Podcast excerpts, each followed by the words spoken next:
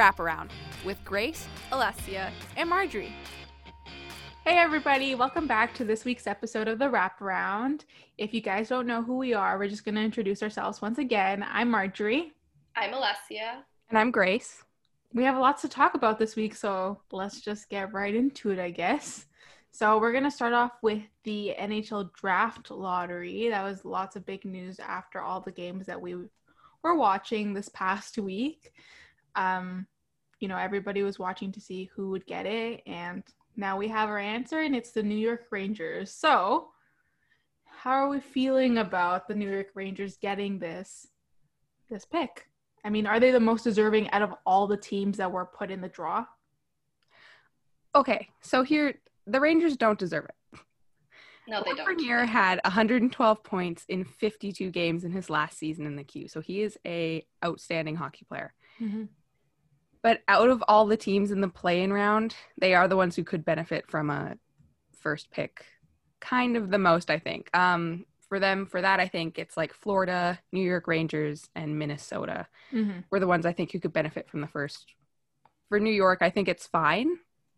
It's not who I would have wanted to get the first pick, but it works. Out of all those teams, I was going to say the Rangers, the Panthers, and Minnesota were the most deserving. Mm-hmm. But if you look at all the teams that were put into the first, like the phase one draw, I would have to say plain and simple, no, the New York Rangers did not deserve Lafreniere. Who could have deserved Lafreniere? The Red Wings, who are awful with seventeen wins this season. But out of all those teams, I mean, Lafreniere could definitely work. And I mean, every... Every team in the N H L would say they would love to have a guy like Lafreniere on their team. It adds to their talent, like with Panarin, Zibanejad, and Kakko.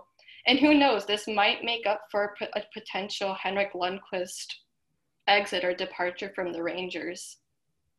Yeah, and speaking of like Zibanejad, um, you know, Kaapo Kakko, who was drafted second overall by the Rangers last year, um, like...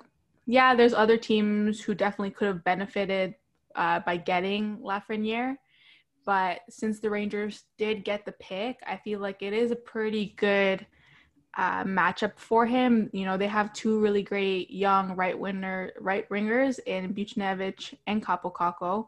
They both have a decent amount of points. You know, it's two people that Lafreniere could be paired up with, and I think that would be a good pairing because they're both all really young. And then they also have really great experienced left wingers like Chris Kreider and Artemi Panarin, who like just score like an um, unbelievable amount of goals every year. Um, and so I think they'd also be awesome people to help Lafreniere and mentor him and help him in his rookie season. So I don't know. I feel like it's definitely a good, I guess, team for him to kind of fit in and like grow. I feel like if one of the other big teams like the Leafs, like the Pens, like the Oilers got him, I feel like that would have just been chaos. They already have such big stars that I feel like maybe Lafreniere maybe would have been a little bit overshadowed by them, and he wouldn't have had the um, space to grow like he might have at the Rangers, or he could have had at uh, Florida or Minnesota. That's the other thing, though, is that I, I don't see him really fitting in to, like, Florida's roster. Just his style of play um, and just kind of, like, the way he plays and everything. I don't really see him fitting in with the Panthers. Mm-hmm. So out of the three, Florida, New York, or Minnesota, I do think that New York was the best place for him to go.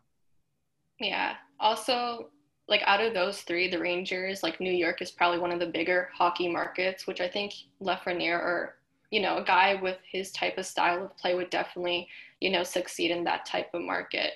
So I know I said, I hinted at that the Red Wings should have gotten the pick. Uh, which team do you guys think should have gotten the pick first overall? Oh, one hundred percent the Red Wings. They had thirty-nine points this season and they're picking fourth. Like they aren't even in the top three, and the top three picks are the most important picks in the N H L draft.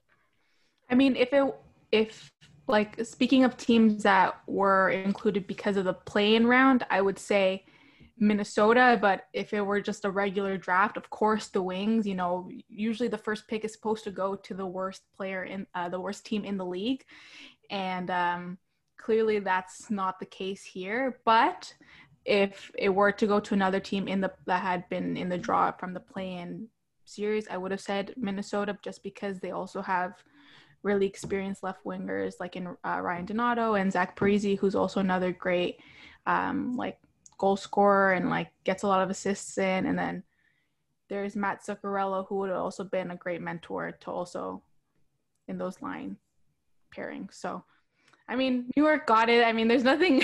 there's, there's nothing we can do about yeah. it now. But I mean, it's not an awful place for the projected number one pick to go. I mean, like you said, it is a great market. I feel like if he went to Detroit, it would have been, it would everything would have been but been put on his back, and people would have expected a lot more from him. I'm sure people still do expect a lot from him, but I feel like it would have just been a lot more pressure if he had gone to a team as bad as Detroit. So Alexis Lafreniere, like Grace was saying at the beginning, is a just I don't know an insane, insane player. When I was calculating how many uh, points he had with Rimouski, he had a total of three hundred thirty-two points over three seasons, and that's including the playoffs, which is, I think it's um, ridiculous.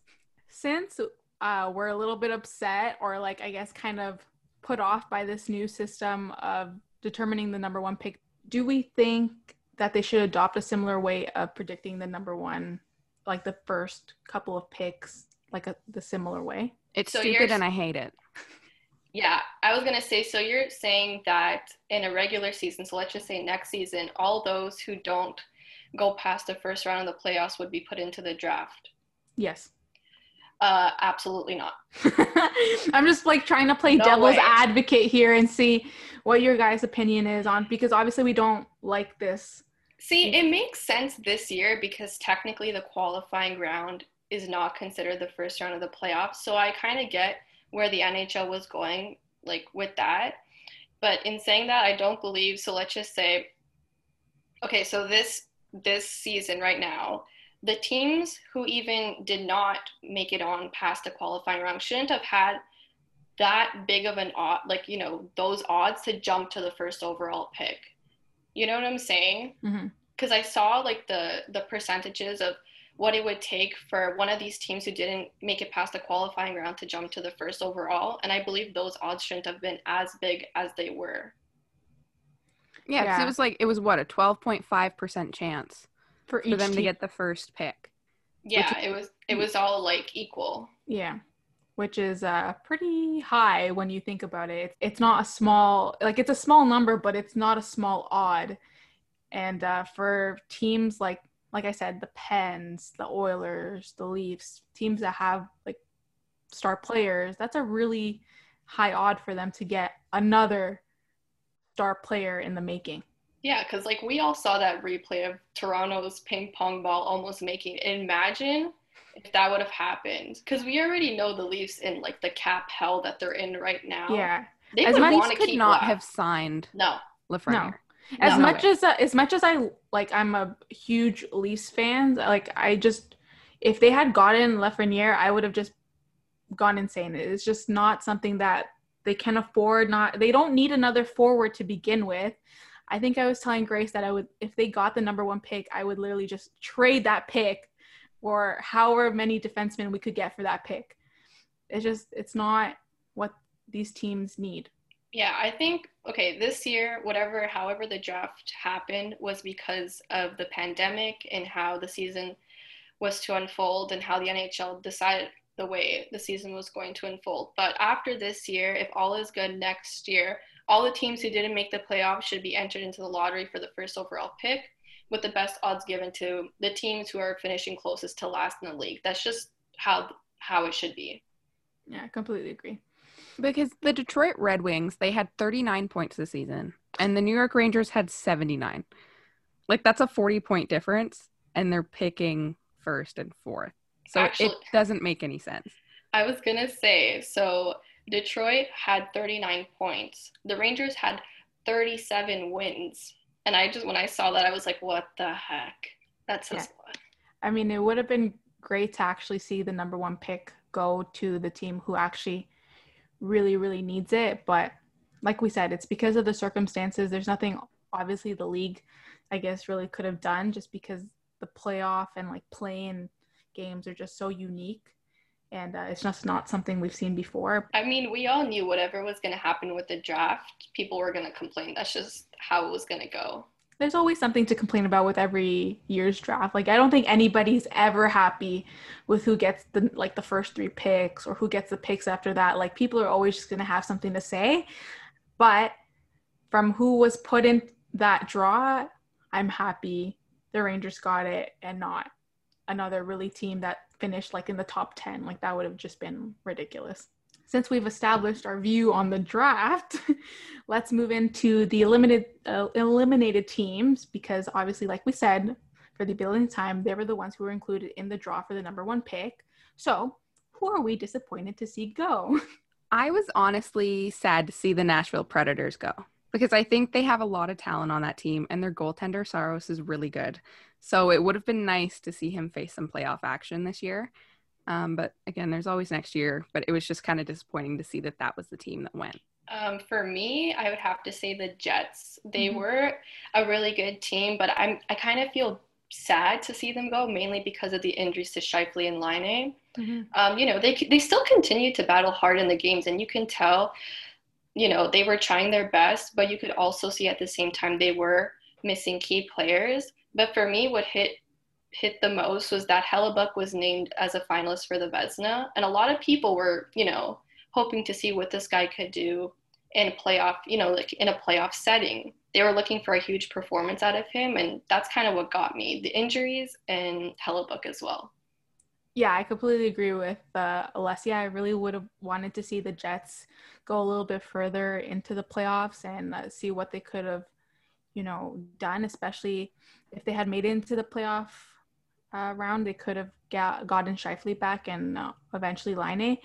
Um, so it sucks, because I feel like they definitely could have gotten far if they had their key players. You can't really expect them to, you know, whip up a lot of magic if they're missing a lot of people that produce a lot of points for them. Hopefully they can, you know, come back next season and, you know, make it into the playoffs again, because last year they were unbelievable. And it'd be great to see what they can do again, especially with the great players that they have and the young players that they have that are going within the system. I know these are off, like based off performances, but is there any team that we like miss to see go because they're just known to be in the playoffs, or we just like expect them to win the cup? Marjorie, don't make me talk about the Leafs. Don't make me do it. Okay. I want to talk about the Leafs just because it's the perfect no. segue into our next segment. But I feel like a lot of people expect a lot out of the Leafs. It's something... As they should. Because there's so many star players on that team who, you know, they pay, like, the big bucks for. And they don't produce what they should be producing. And so it is completely frustrating to the fans and to the players, because they're just known to flop. I tweeted this when they lost. I literally cannot care anymore. Like, as a fan, I don't have it in me to care. It's hard. And even Auston Matthews said today during his exit interviews that it's embarrassing not to make it past the first round for, what, the fourth year in a row? Yes. And this wasn't even the first round. Do, like, do, this do, wasn't the playoffs. I told, I think I said the word embarrassing to Grace throughout that series. Like, I don't even know how many times. When they had lost that three oh lead, I was like, it's just embarrassing. It's embarrassing. How can they, how can you lose with so many players that produce points in the regular season but can't produce anything in the playoff or, like, qualifying rounds? It just, it blows my mind that they can't get anything done. And then in true Leafs fashion, they push it to a game five in the last, what, two minutes of a three nothing game. And then they lose. There was no other way for that game to go. They weren't going to win it. We all knew that. It was, unless, it was trash. Unless, yeah, as an outsider, because you are the Habs fan here. How did you see that situation? I mean... I, okay, before the series even started, I knew it would be close. I knew what Columbus had, but I told everybody, like even the family members that I saw over this pandemic who I've been talking to, because most people in my family are Leafs fan, I said it's going to come down to coaching. and it's going to come down to the, what the players are going to bring and how hard they're going to battle. Look, the Leafs battled hard. They came back that one night from three zero. But you can say that Tortorella, he kept playing that trap style with his team, and the Leafs just didn't know how to handle it. Honestly, with the talent that the Leafs had, I was hoping they were going to make it on. They're in a time with the talent they have with Tavares, Matthews, Marner, Nylander. They're in a win-now situation. And I was hoping that this year, at least they would make it past the qualifying round, because I was interested to see how they would do with another team other than the Boston Bruins in a playoff setting, right? Yeah. So I knew it was going to be close, but I thought that last game was going to be close. Not that they were going to go out three nothing. That's just, like Marjorie and even, even you said, Grace, it's embarrassing for that organization to go out like the way they did in that last game. It's it's hard. It's hard being a Leafs fan right now. It's hard. It's been hard for the past like sixty years. So there's a lot of things that the team needs to do. And um, in order to ensure a playoff spot next year, but not only ensure it, but to actually pass through more than one round. What do you think the teams that got eliminated need to do in order to ensure a playoff spot next year? Um, so I think the Oilers need their leadership to step up. So we mentioned McDavid's lack of emotion last week, and maybe that's only in front of the media. We don't know. We aren't in the dressing room, but it's important to have a captain who can get fired up and show emotion and rally the team. And there's no reason the Oilers shouldn't be in the playoffs still. Okay. I agree with, so you're saying Connor McDavid in terms of emotion. I agree with that. Like you said, we don't, we can't really see what's going on in the locker room. But when we see with the media, he's like very, you know, lack of emotion. Like we can, we clearly saw that last week when we spoke about it. What I don't understand from fans and the media is that they're pinning the loss in the Oilers' first round exit or the qualifying round exit on the their performance. So the performance of Connor McDavid, Leon Draisaitl, and Ryan, Ryan Nugent-Hopkins.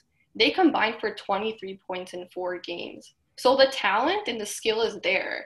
Maybe not the leadership in, in the locker room, but they had they played one hell of a hell of a game or games, I would say. But for me, so in my opinion, for the Oilers, I think they need more balance and depth on all of their lines, because those three guys, they showed up, but maybe those other lines weren't producing like they could have been. That could also go for the Leafs too. They have that one star line, but the other lines aren't really producing or not matching that level of talent. Yeah, and um, since you mentioned the Leafs, there's obviously, yeah, we need a balance. They need a balance of just, I don't know, of every line producing. That way they don't always have to rely on that one major line. And I think it's just time to trade one of those top players, specifically Nylander, for a defenseman. You know, I feel like... Ouch. They- I feel like they can lose, they can risk losing Nylander. I don't think they can lose risking, I don't think they can risk losing their captain. Um, they can't obviously lose Matthews, he's a franchise player. And Marner, he, I feel like Marner's more reliable than Nylander. So I feel like it's fine. I'd lose Marner just because of the attitude, but that's just me. It's but, so funny. It's so funny you guys brought that up, because I was actually going to ask you guys that question. Out of those four, Tavares, Matthews, Nylander, and Marner, who would you trade away for major help on defense? Yeah. So Marjorie's saying Nylander. I say Nylander. And if we're going to talk about attitude, don't forget that Nylander also like waited like ten thousand years to get a new contract. He didn't yeah. play okay, but is he until being... October, but Marner signed it before the season even started. Yeah, but is he being overpaid by four million dollars? I don't think so. But I feel like either way, he has more chemistry, I think, with Tavares than Nylander has with any of the other ones. So I feel like... And that's fair, and these are very hot takes. So because I feel like if we tweeted either of these opinions, we would get absolutely murdered on Twitter. From how I see it, okay, I would say Tavares and Matthews are sort of like the untouchables. Mm-hmm. And I've heard a lot of reporters saying, so in terms of Marner, he has that, I don't know, a lot of reporters saying that the Toronto Maple Leafs wouldn't want to give him up because he has a big community presence, and they also nominated him for the King Clancy. But at the same time, I can see why some people are like leaning on getting like, you know, trading away Marner or Nylander. But I'm, I have to side with Marjorie. I think Nylander is probably the most, I don't know, I would say he's probably the most probable to be dealt. And that, that does make sense for me. It does make sense. But I find Nylander more reliable than Marner. Because if you look at how Marner played in the play-in round, you had, like, different versions of him every shift. Whereas Nylander, you know, you kind of know what to expect most of the time. The Whereas is, Marner's just kind of, like, up and down. I agree. I agree with that. And I was actually going to say, so the last game, so game five of Columbus, like, versus Columbus, Marner in that entire game only had one shot on goal. Yeah, the only, like, the only bone I have to pick with Nylander is that he he's a natural centerman, right? And so for him to finally get that center placement in that game against Columbus, and he did absolutely nothing in that line. That line well, that's was the thing, he can't play center. And so when he, he's actually given that position, what he's always wanted and what he always, you know, begs for, and he can't produce and he can't lead his line, then that's when I like, I'm like, okay, I can't, I can't deal with him anymore, especially ever since he held out for so long with his contract. That just, it, it bugs me. I think that, well, these are great takes. Um, before we go trading the entire Leafs forward lines, we should work on these defensemen. Oh yes, that's because true. Justin Hall and Martin Marincin are what my nightmares are made out of. Not even like, don't even get me started with Martin Marincin. You two know there's no player I have so much disdain for the whole entire league than for Martin Marincin. I tell you guys every single time, I do not know how he is a hockey player. I don't know who told him it was okay for him to be a hockey player. I don't know. And I'm very, very sorry, but he just cannot defend. There's sometimes where I'm like, oh, okay, nice play, but that's like once every twenty games. Most of the time I'm like, what are you doing? So for them, I feel like they need to kind of get off the Marincin train because they've been on him for the past, like, what, three years? Babcock, Babcock kept him around for so long for, like, who knows why. And then they kept him around for this season because he always plays with the Marlies. And then they also have to get rid of Cody Ceci. Oh, yes. Um, was that the pylon, Marjorie? Oh, my God. Okay. Sometimes I just, with their defensemen, I get so heated. I just can't control myself. Cody Ceci is just, you know, I had a lot of faith in him when the season started, but during this play on uh, play-in series, I was like, yeah, let's uh, time to move on. And there's no one who dislikes him more than Grace. Grace just also, like, has, like, something in it for him. I can't stand half the players on the Leafs. They're my favorite team, and I don't like half of them. It's like Tyson Barrie. Tyson Barrie should not be a Leaf, and that is the hill I will die on. You know, it's just time to get rid of every defenseman, I think, except for Riley. Riley. And, and Sandine. Uh, and maybe Dermot, because sometimes I do like the way he plays. But other than that, they just need to, like, erase everybody and start from scratch. And uh, that's what I'm going to end it off on, because if me and Grace don't have someone to say stop, we'll just continue talking for, like, the rest of the night. So, after the Leafs, what do we think the Pens need to do in order to ensure a playoff spot? And we know that they're always guaranteed a playoff spot because, you know, they have really, really amazing players, but these really, really amazing players are getting a bit older and there are, they are inching towards, you know, an eventual retirement. And so the Pens can't really rely on them forever. So what are your guys' take on that? I mean, I think the Penguins had a good series. It was an awful series and no one, including myself, saw Montreal upsetting the Pens. But obviously, I have to give credit to Montreal. They did a good job. And I said last episode that the only way that Montreal would beat the Penguins was if Carey Price stood on his head and played his absolute best. And if that wasn't the case, the power play and their offense and the players that haven't, you know, been there and done God knows what, like Jonathan Drouin, needed to be at their best.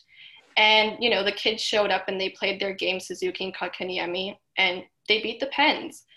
Um, and like Marjorie said, should this team start adding younger players? And I think any team now in the N H L would benefit with having younger players. I think the Penguins, you know, they'll keep their core. They'll keep Crosby. They'll keep Malkin, Gensel, all those guys. And they'll make changes where, you know, where they need to. So I don't think, like, they'll go for a full rebuild, but they'll go for a retool in their core, in, like, their core. And I was also, I was thinking yesterday, I'm like, could there potentially be a coaching change in Pittsburgh?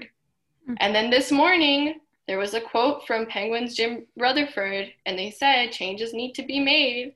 And then all of a sudden, I check on Twitter, the Penguins, they came out and they said, the Penguins will not renew the contracts of assistant coaches Sergei Gonchar, Jacques Martin, and Mark Recchi.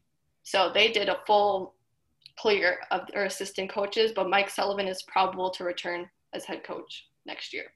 I kind of, I, I feel the same way about the team. Like, they can't get rid of Crosby or Malkin because they were part of that no. dynasty, right? So they, there's no way. They're franchise players.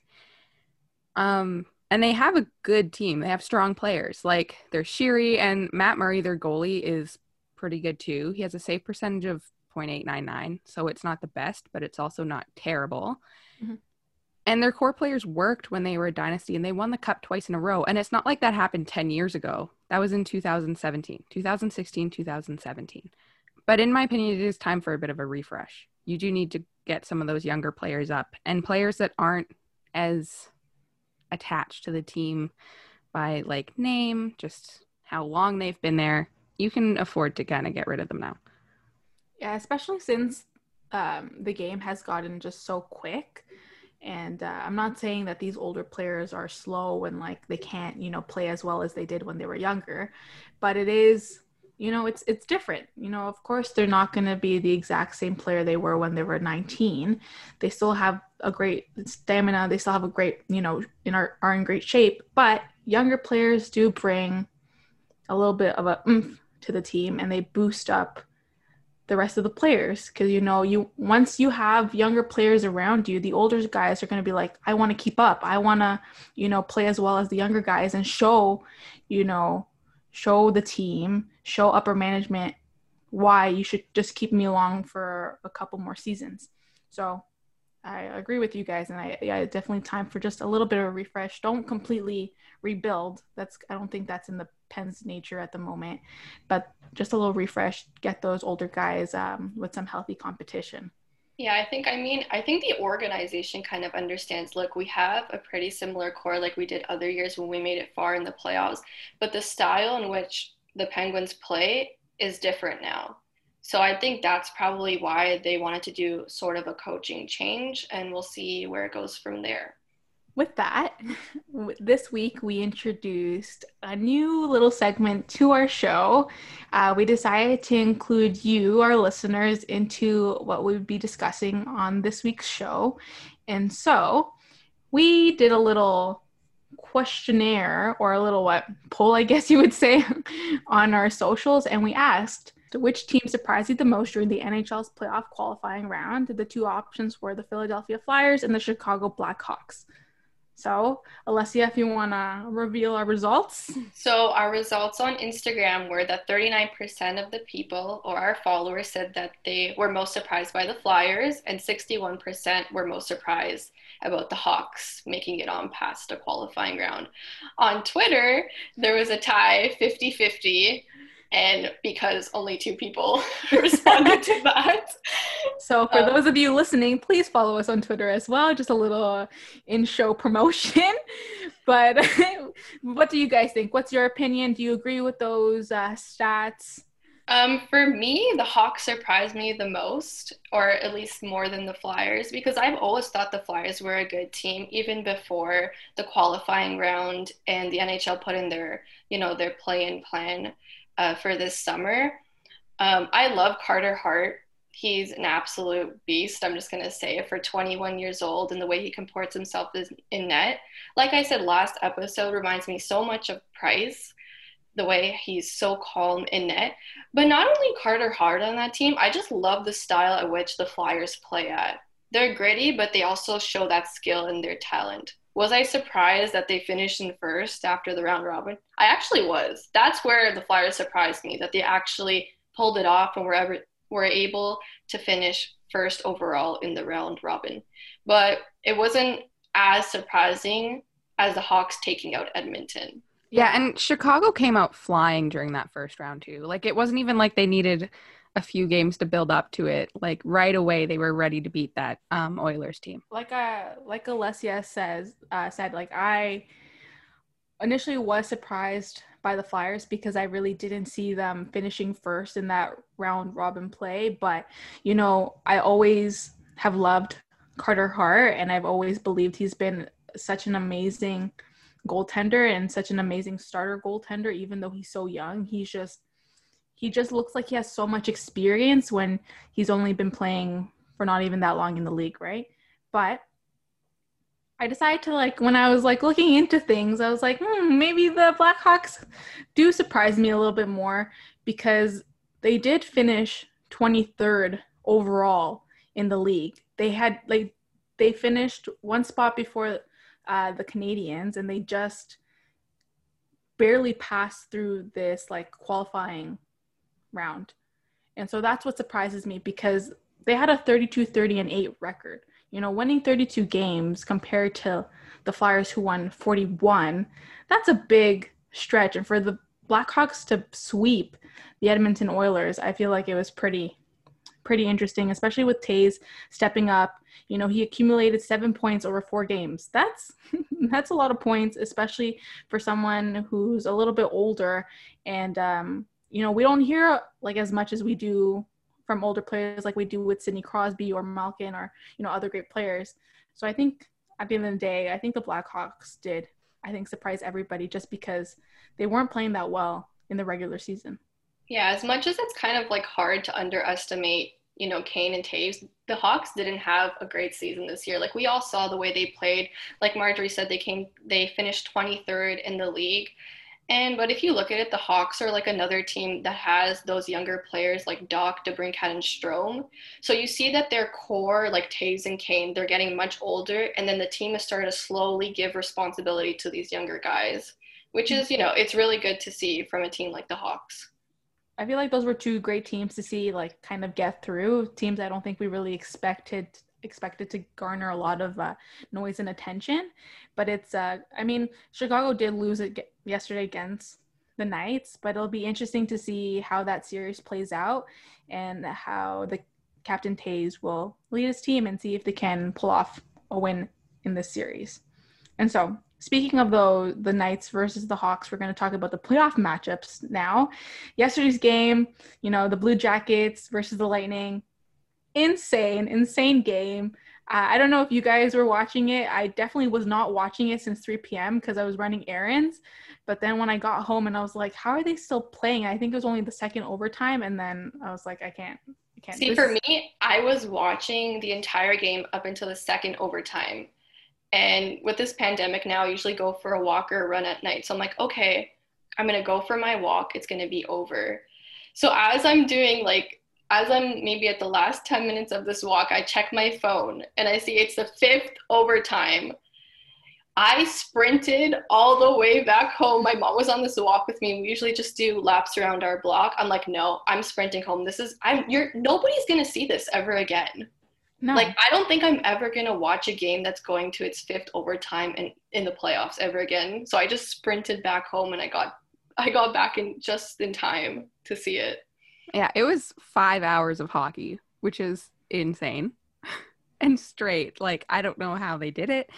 Um, but my mom's a Boston fan, so we were waiting for the Boston-Carolina game.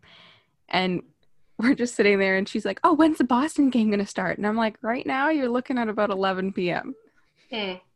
And she's like, oh, that's a long time from their, what, eight o'clock start. And the Tampa Bay-Columbus game didn't end until, what, eight, eight thirty or something?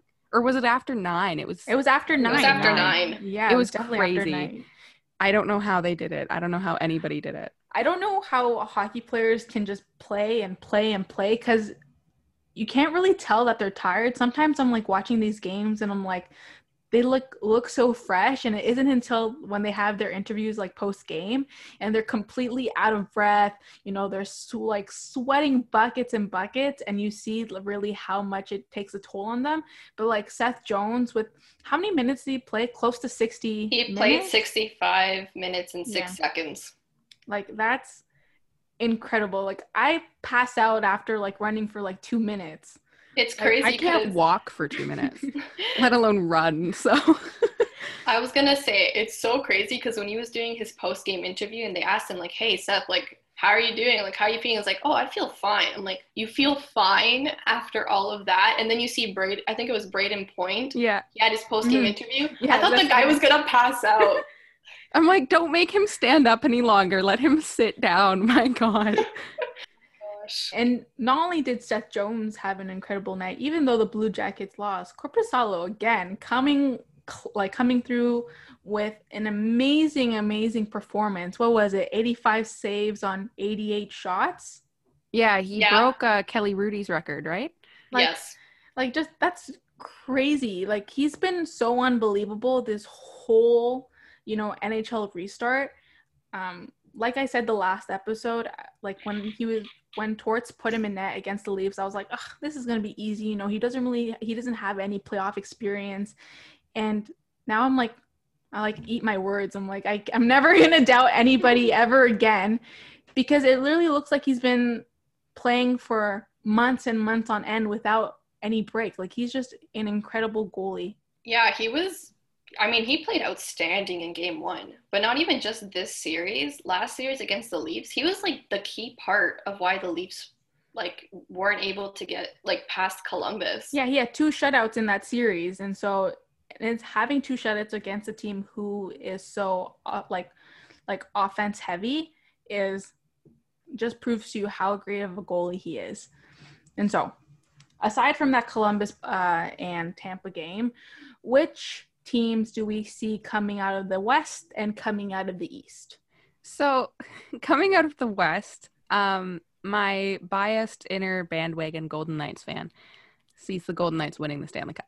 Um, no, but I do think the Golden Knights and the Blackhawks are going to be a really interesting matchup. I was watching the game last night and it was fast paced. Um, they were a good match for each other, and it, it was just really entertaining hockey.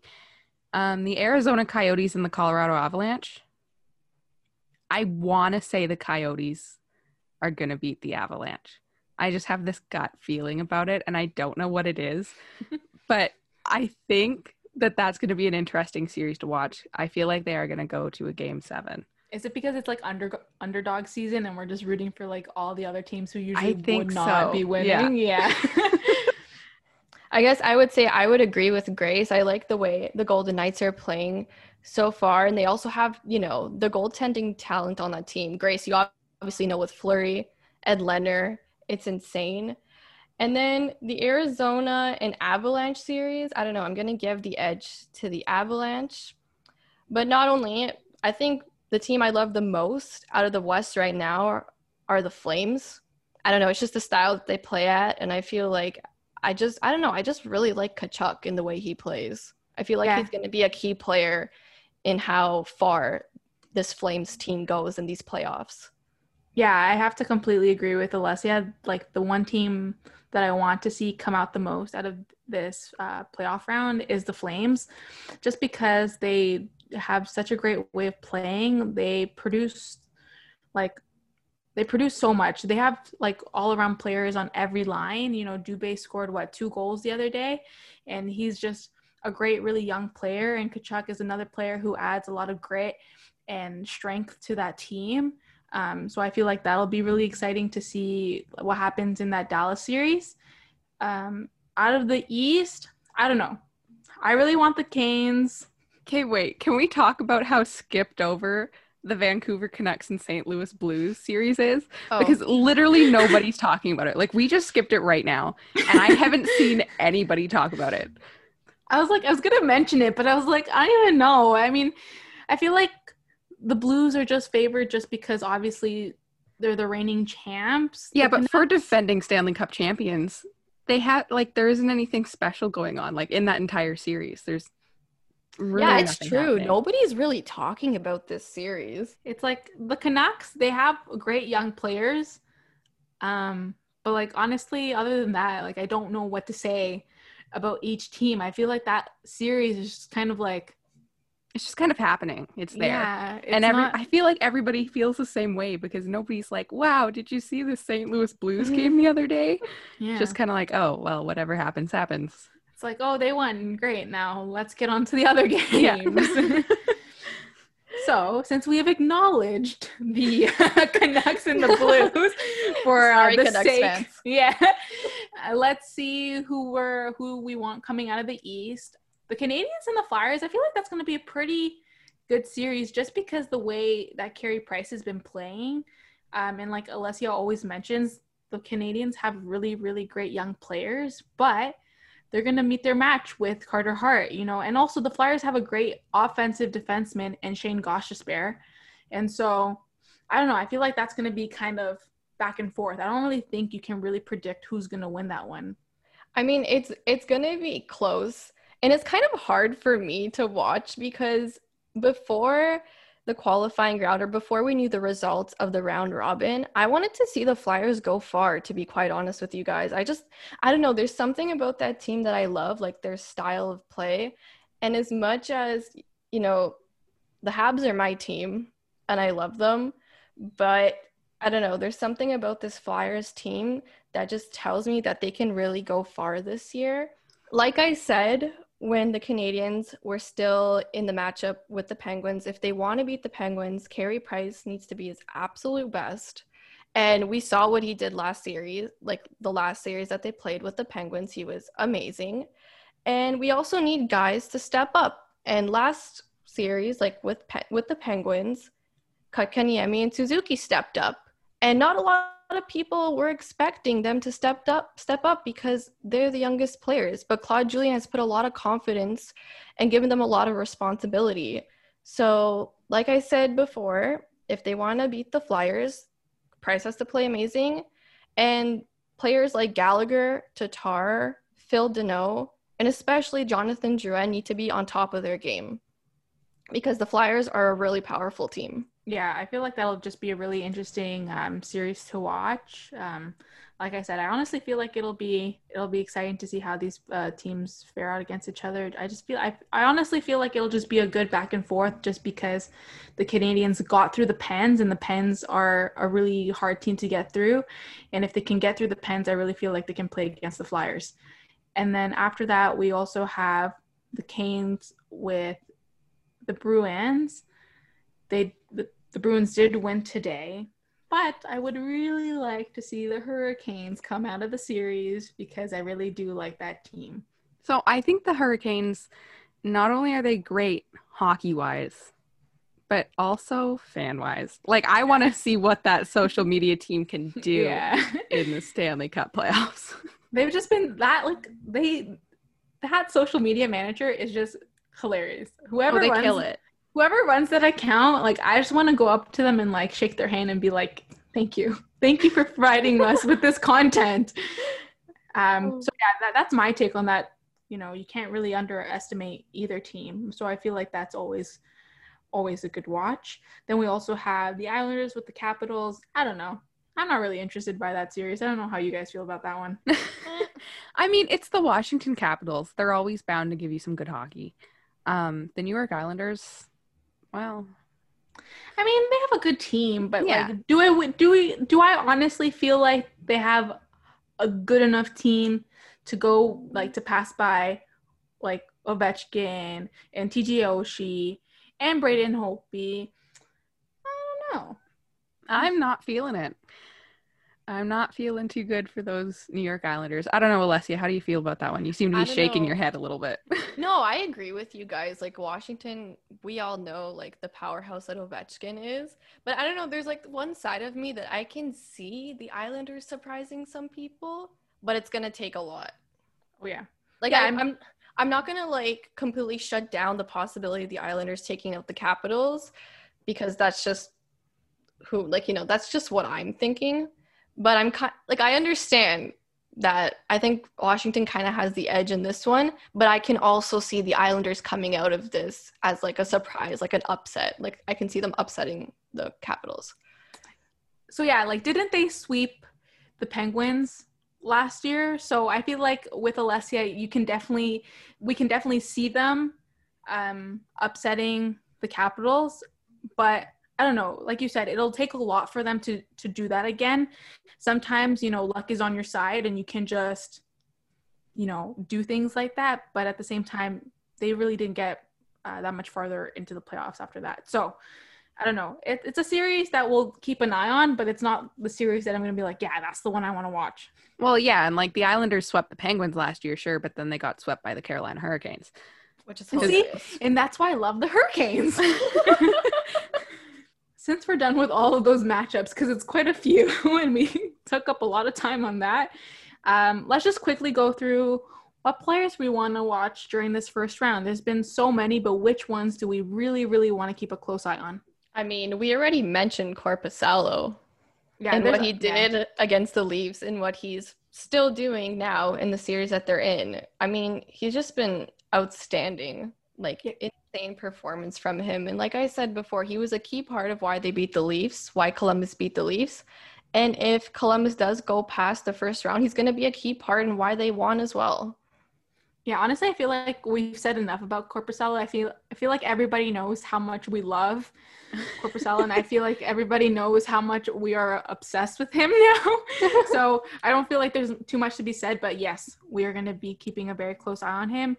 Um, speaking again about the Canes, I really, really love Sebastian Aho just because he's a great uh, young player. He produces a lot, and I feel like um, he's been one of the – you know, top guys for the Hurricanes. Yeah, I agree. He finished the qualifying round with eight points, which was second in points among all the teams, just under Connor McDavid. And he finished second in assists as well. So like Marjorie said, this is a guy you definitely want to keep your eyes on with the Canes because he's a big part of that team as well. Yeah.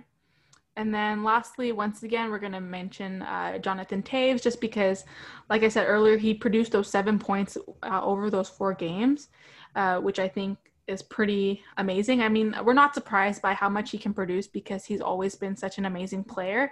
But since the Blackhawks have been such a quiet team over the past couple of years and we don't really talk about them as much, it's great to see Jonathan Toews producing as much as he is and um, helping the Blackhawks get through, you know, the next round. Speaking of Toews, he is a little bit older, and that's why, like I said, we are, you know, a little bit surprised just because he's still producing as much as he is, and it's great to see that he is. He is thirty-two years old, he's, so he's getting up in age.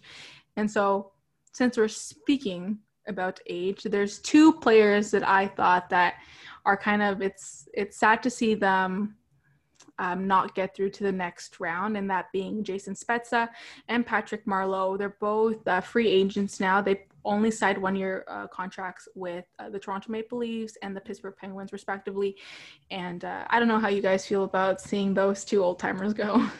I mean, I'm not a Leafs fan, but you guys know they need help on defense. Now, Jason Spezza's contract, it was seven hundred K. So for us as hockey fans, we're like, uh, that's not a lot of money. But in terms of where Toronto is in their cap and how tight it is, I don't really see the Maple Leafs kind of pushing to get Jason Spezza a contract or offering him a contract. Because if Dubas intends on improving his team at defense and at offense, and if he's going out and he's looking for guys other than third-line defensemen or possibly, you know, these like fourth fourth-line forwards, he's going to have to, you know, make some cuts. And I believe Spezza will be a cut. He'll either go to another team for a small contract or he'll just retire in Toronto, possibly. That's what I was going to say. Um, so I don't think this is the end of the road for Jason Spezza. Because he adds some grit, some real, like, grittiness, and some veteran leader leadership to whatever team he's on. So do I think the Leafs will keep him? No, and I kind of hope not. Um, just so that they make room for better defensemen and better forwards. Um, but I think a team with a ton of younger guys like Detroit or Chicago, teams that may need a little bit more veteran leadership, they might give Spezza a chance because they could benefit from that. But like Alessia said, I don't think it'll be any like blockbuster contract. It'll be again another year at league minimum.